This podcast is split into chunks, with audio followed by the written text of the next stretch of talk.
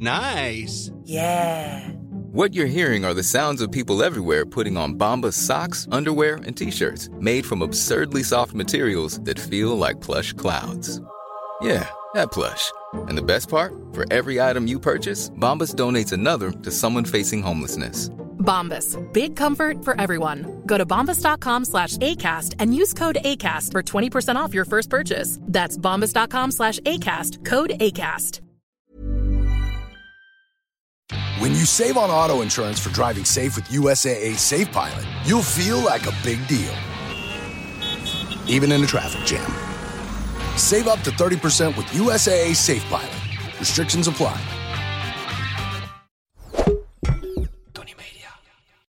Het is oorlog in Europa. Gaan we allemaal dood in een kernoorlog? Nee, ik denk het niet. Gaat de oorlog de wereld veranderen? Dat weet ik zeker. In samenwerking met Dagblad Trouw probeer ik met deze podcast grip te krijgen op de oorlog. Hier houd ik je wekelijks op de hoogte van de situatie in Oekraïne en Rusland. En dit gebeurde er in week 29 van de oorlog. De week waarin Michail Gorbachev natuurlijk overleed op 91-jarige leeftijd. Ik denk dat er weinig individuen zijn geweest die zo'n belangrijke rol hebben gespeeld in de loop van de geschiedenis. Ook weinig mensen die zulke verschillende reacties kunnen opwekken. Iemand uit het Westen bijvoorbeeld, die ziet Gorbachev als een held, als een man die een einde maakte aan de Koude Oorlog en het IJzeren Gordijn. Maar iemand uit de Baltische landen of Georgië of Azerbeidzjan, die zal hem zien als een vredeman die met geweld en ten koste van honderden doden probeerde om de Sovjet-Unie bij elkaar te houden. En een Oekraïner zal nooit vergeten dat onder Gorbachev de ramp in Tsjernobyl geheim werd gehouden. En gewoon een 1 mei-parade liet houden op uh, het plein in Kiev. Midden in een radioactieve wolk, vijf dagen na de explosie. Veel Russen die verachten Gorbachev om een andere reden. Zij vinden dat hij de Sovjet-Unie heeft verkwanseld aan het Westen. Vladimir Poetin is ook zo eentje. In 2005 noemde Poetin het uiteenvallen van de Sovjet-Unie al de grootste geopolitieke catastrofe van de 20e eeuw. Dus Poetin zat deze week met een probleem, want hij heeft dus een hekel aan Gorbachev, maar hij kon zijn dood ook niet negeren. Hij ging uiteindelijk niet naar de begrafenis van Gorbachev, officieel vanwege zijn drukke agenda. Op zijn agenda die dag stond een telefoongesprek met de leiders van Turkije en Azerbeidzjan en ook het feliciteren van de Ijora-fabriek, die 300 jaar bestond. Daar had hij kennelijk een dagtaak aan. In plaats daarvan ging hij langs in het ziekenhuis, waar hij geheel emotieloos bij de kist van Gorbachev stond. Intussen gingen duizenden Russen wel naar de uitvaart van Gorbachev. Laat maar zien dat niet alle Russen hem haten natuurlijk. Bij de dienst zat ook Dmitri Muratov, die zat op de eerste rij. Hij is de hoofdredacteur van de krant Novaya Gazeta. En die krant die heeft Gorbachev ook helpen oprichten. En één dag na de begrafenis trok de staatsmediawaakhond Roskomnadzor de licentie van die krant in. Een beetje een uh, postume middelvinger van uh, Poetin aan Gorbachev. Die echt alle hervormingen heeft kapot gemaakt die Gorbachev met zijn uh, glasnost in de gang zette. Een van de aanwezigen zei: Michail Sergejevich Gorbachev gaf ons 30 jaar zonlicht. Die zon is nu onder en er is alleen maar duisternis. Maar ik ben dankbaar voor de 30 jaar zonlicht. Die duisternis is ook verwijzing naar de oorlog, die natuurlijk nog volop aan de gang is.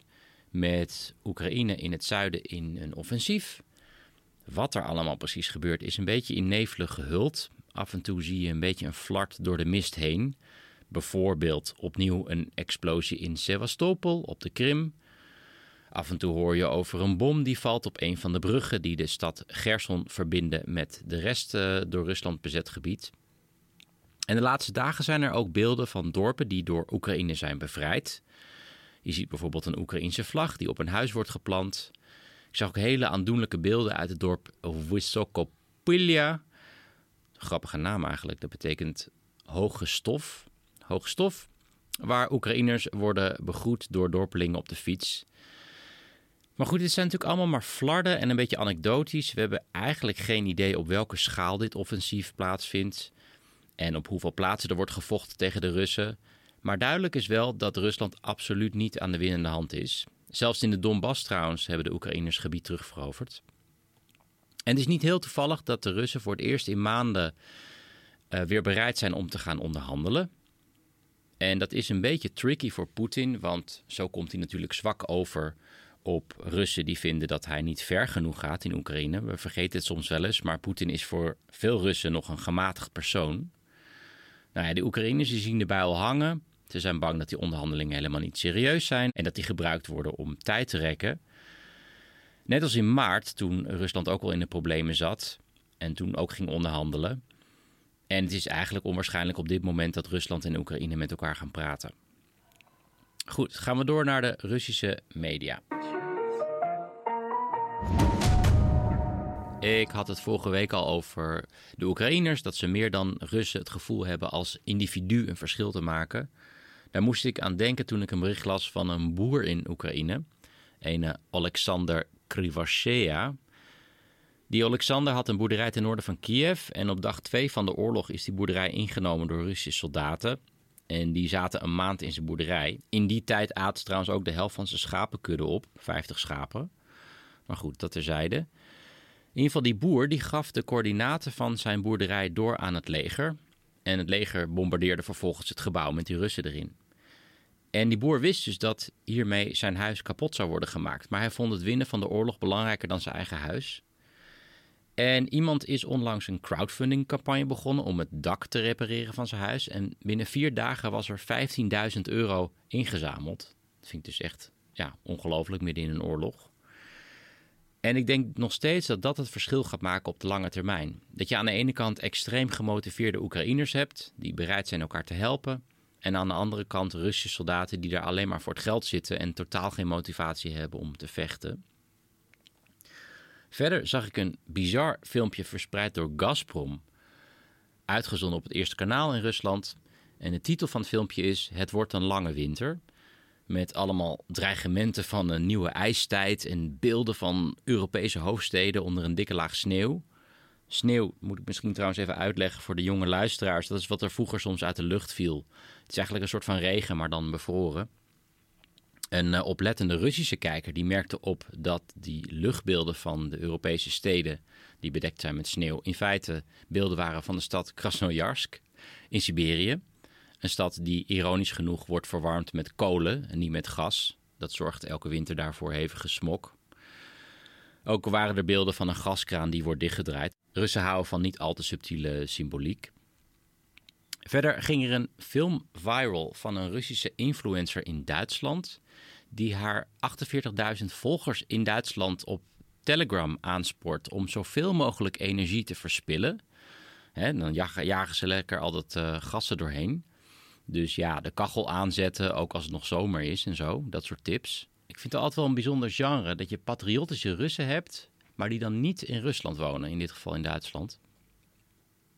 Op de vrije Russische media ging het vooral over de gevangenisstraf voor journalist Ivan Safronov. Die werd gisteren veroordeeld tot 22 jaar celstraf.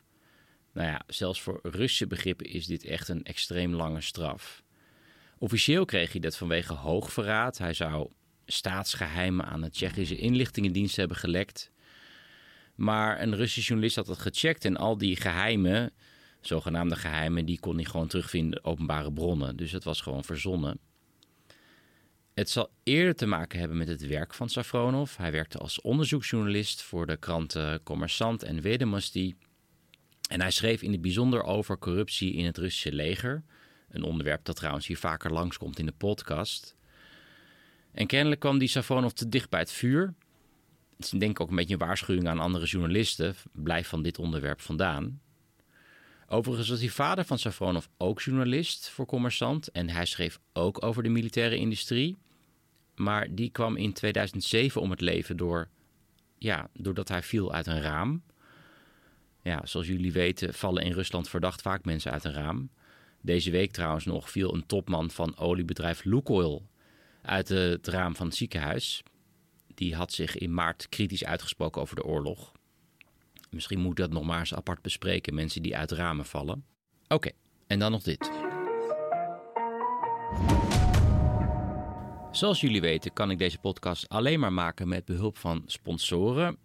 En om jullie wat terug te geven, geef ik vandaag een kledingpakket weg van onze sponsor. Eens in de twee weken behandel ik hier voortaan een vraag van een luisteraar over de oorlog Of in dit geval een tip. De tip is afkomstig van Bram Jongejan. Bamigo die maakt duurzame kleding op basis van bamboe. En bamboe heeft veel minder water en pesticiden nodig dan katoen en is ook nog eens heel erg zacht. Je zou eens ook een kijkje kunnen nemen op bamigo.com. De tip van deze week heeft te maken met het onderwijs. Op 1 eh, september zijn de scholen weer begonnen in Rusland en ook in Oekraïne. Na een zomervakantie van maar liefst drie maanden. Dus die kinderen komen half verwilderd terug van uh, Dacia of uh, uit een dorp. In Oekraïne is alles natuurlijk wat anders dan normaal. Veel scholen doen op onderwijsafstand. Trouw-correspondent Michiel Driebergen die schreef een reportage vanuit Kiev. Hij ging naar een van de weinige scholen die fysiek onderwijs geeft. Dat mag alleen als er een schuilkelder aanwezig is. Ik zal een link naar zijn reportage in de show notes zetten. Verder zijn er in Oekraïne 269 scholen verwoest door die oorlog en 2400 scholen beschadigd. Voor Oekraïners in bezette gebieden is er nog een ander gevaar, want een aantal scholen in de regio Melitopol, uh, daar zijn Russische soldaten ingetrokken en die gebruiken dan die school een beetje als een menselijk schild. Dat meldt de Oekraïnse legerleiding. Intussen in Rusland gaan kinderen ook weer naar school. Nu met aangepaste geschiedenisboeken. Want vermeldingen over de staat Oekraïne die eh, zijn eruit gelaten. Die boeken zijn afkomstig van de uitgeverij Prasveshenie, oftewel Verlichting. Ik besteedde op dag 68 al aandacht aan deze uitgeverij. En ook de mysterieuze brand waar duizenden nieuwe schoolboeken in de as gingen.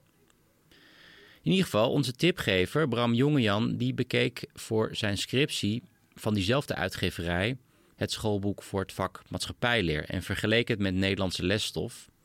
Hij schreef er ook een artikel over. Ik zal een link in de show notes zetten, dan kan je het zelf lezen.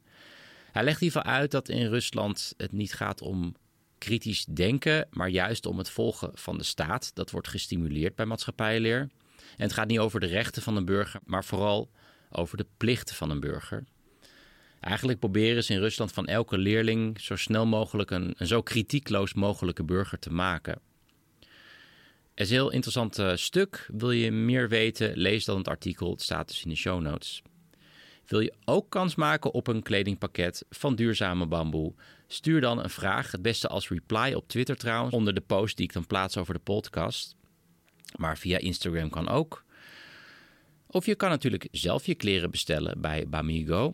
Ontvang nu 25% korting op je eerste bestelling op bamigo.com.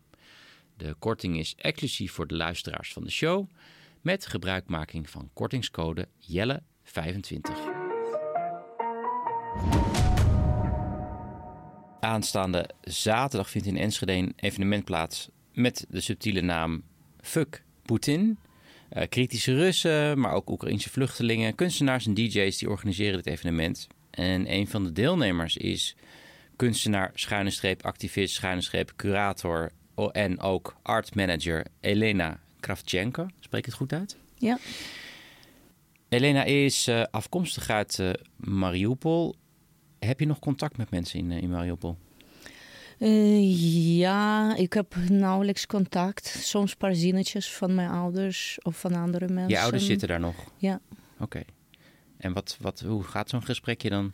Uh, ja, heel kort iets. Ja, vooral praktische dingen. De renovatie van de huizen. Okay. En dat soort zaken. Dus denken zij ook anders over de oorlog dan uh, als jij denkt? Ja, ze denken heel lang, al heel anders. Ze lezen en uh, ja, vroeger keken ze, luisterden vooral Russische propaganda. Hm. En ga je nog wel ook in discussie of is het jullie laten nu gewoon elkaar een beetje met rust? Uh, nou ja, in 2014 ging ik nog in discussie. Daarna was geen contact jaren, want discussie was zinloos. Ja. En nu gaan wij gewoon even kort contact, praktisch. Ja. En uh, nou ja, belangrijk dat iedereen leeft, voor mij in ieder geval. Ja, snap ik. Hey Lena, ik wil graag met je hebben over een installatie die je hebt gemaakt voor het evenement in, uh, in Enschede. Um, je hebt daar teksten verwerkt van Nadezhda uh, Sugarukova. En uh, je hebt dat eigenlijk gecombineerd met beeld van fotograaf Sergei Makarov. Zou je wat over, uh, laten we beginnen met Sugarukova. Zou je wat over haar kunnen vertellen? Eh, Ja, Nadezhda, zij zat in belegen Mariupol. En ehm, eh, ze, ze schrijft, zij is journaliste. En ehm, toen ze ontvluchtte de Mariupol, eh, ze bleef schrijven. Ze post haar stukjes op Facebook, wordt regelmatig geblokkeerd. Ze blijft schrijven, elke nacht eigenlijk. Ze post op Telegraaf. Het is nu weg uit eh Mariupol, Ja, hè? zij is weg uit Mariupol. Zij zit nu in Duitsland. Ja, want ze is gebleven tot eigenlijk een van de laatste dagen dat het nog in Oekraïnse handen was. Uh, nou ja, bijna, ja. Ja. En de fotograaf, Sergej Makarov? Eh, Sergej heeft ook eh, de belegering eh, overleefd en hij is, ontsnapt. Hij is nog steeds in Oekraïne. Hij, hij is bezig een vrijwilligerswerk te doen, goede doelen en donaties verzamelen, dat soort zaken. En als we teruggaan naar die teksten van eh, Nadezhda, wat, wat raakt jou precies in deze teksten? Want er zijn natuurlijk meer dingen geschreven over Mariupol. Ja, dat ze mm, emotioneel schrijft. Ze beschrijft wat ze ziet. Ze beschrijft wat ze voelt. En het is heel hard om te lezen, maar ik blijf lezen. Ik ben een soort bijna verslaafd aan haar teksten geworden. Terwijl het ook pijn doet, kan en ik me dat doet heel erg pijn. En ik eh, zat mijn video te bewerken en te doen. En, en het is elke keer emotioneel, maar ik lees nu opnieuw opnieuw. Het is een soort herbeleving van de trauma dat ze ook doet door blijven schrijven. Zij zelf wil niet terugkijken wat mensen doen met haar teksten. Heb je contact met haar eigenlijk? Ja. Oké. Zij weet ook van die installatie af. Ja, ja, ze heeft mij toestemming gegeven om haar Ja. teksten te gebruiken. En zij schrijft nog steeds nu over Mariupol of over andere Nog steeds veel over Mariupol, maar ook over dingen wat ze ziet, eh, wat, ja, wat ze ervaart in Duitsland. Want daarvoor was ze in Litouwen, geloof ik. Mhm. En eh, ja, ze schrijft eh, de hele tijd. En dit is natuurlijk alleen wat zij heeft gezien. Heb je het idee dat ooit bekend zal worden wat voor verschrikkingen er echt zich hebben afgespeeld in, in Mariupol? Eh, nou ja, er zijn eh, natuurlijk veel mensen eh, die uit Mariupol gevlucht zijn. Die echt het verhaal weten. Die hebben veel meegemaakt. Uh, Nadezhda schrijft, maar veel mensen vertellen door aan elkaar. Ze schrijven op sociale media. Er zijn satellietopnames gemaakt. Ja, er zijn genoeg bewijzen, denk ik, van dat Dat Ja. is duidelijk. Ja, genocide eigenlijk. ja. Ehm, zou je tenslotte nog eh, een tekst voor kunnen dragen van haar die je hebt gebruikt voor je installatie? Ze bommen ons met al hun macht, alsof ze elk huis, elke boom willen begraven, elke ziel in een enorme krater te vertrappelen. De Mariupol-gevangenis was in elke kelder en schuilplaats. Gevestigd mensen waren zo gewend aan duisternis en gesloten ruimte dat buiten gaan leek een krankzinnigheid. Ogen doen pijn van daglicht zielen drogen op van angst. We sliepen meerdere dagen niet. Of misschien kan onze stad worden beschreven als halve slaap. De dag smelt met de nacht en onze ogen zijn constant half gesloten. Maar ons lichaam is nog steeds alert. Ik ben zeker dat ik binnenkort zal sterven. Het is een kwestie van dagen. Iedereen in deze stad wacht constant op de dood. Tegelijk een prachtige tekst en ook verschrikkelijk. Het is heel poëtisch. Ja, ja, Ja. het is echt prachtig. Ehm, ik hoop dat de luisteraars allemaal naar Enschede komen op zaterdag. Er staat natuurlijk een link in de show notes met alle informatie. Dankjewel, Elena. Bedankt. Dat was het voor deze week. Als je dat nog niet hebt gedaan, luister nog even mijn serie Rusland voor Gevorderden terug.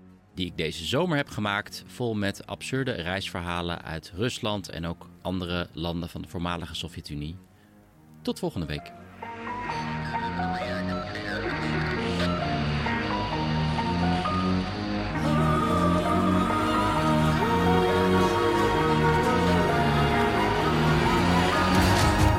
Dit was een productie van Tony Media en Dagblad Trouw. Voor meer verdieping ga naar trouw.nl. Hey, it's Paige DeSorbo from Giggly Squad. High quality fashion without the price tag. Say hello to Quince. I'm snagging high-end essentials like cozy cashmere sweaters, sleek leather jackets, fine jewelry, and so much more. With Quince being 50 to 80% less than similar brands. And they partner with factories that prioritize safe, ethical, and responsible manufacturing. I love that. Luxury quality within reach. Go to quince.com slash style to get free shipping and 365 day returns on your next order. Quince.com slash style.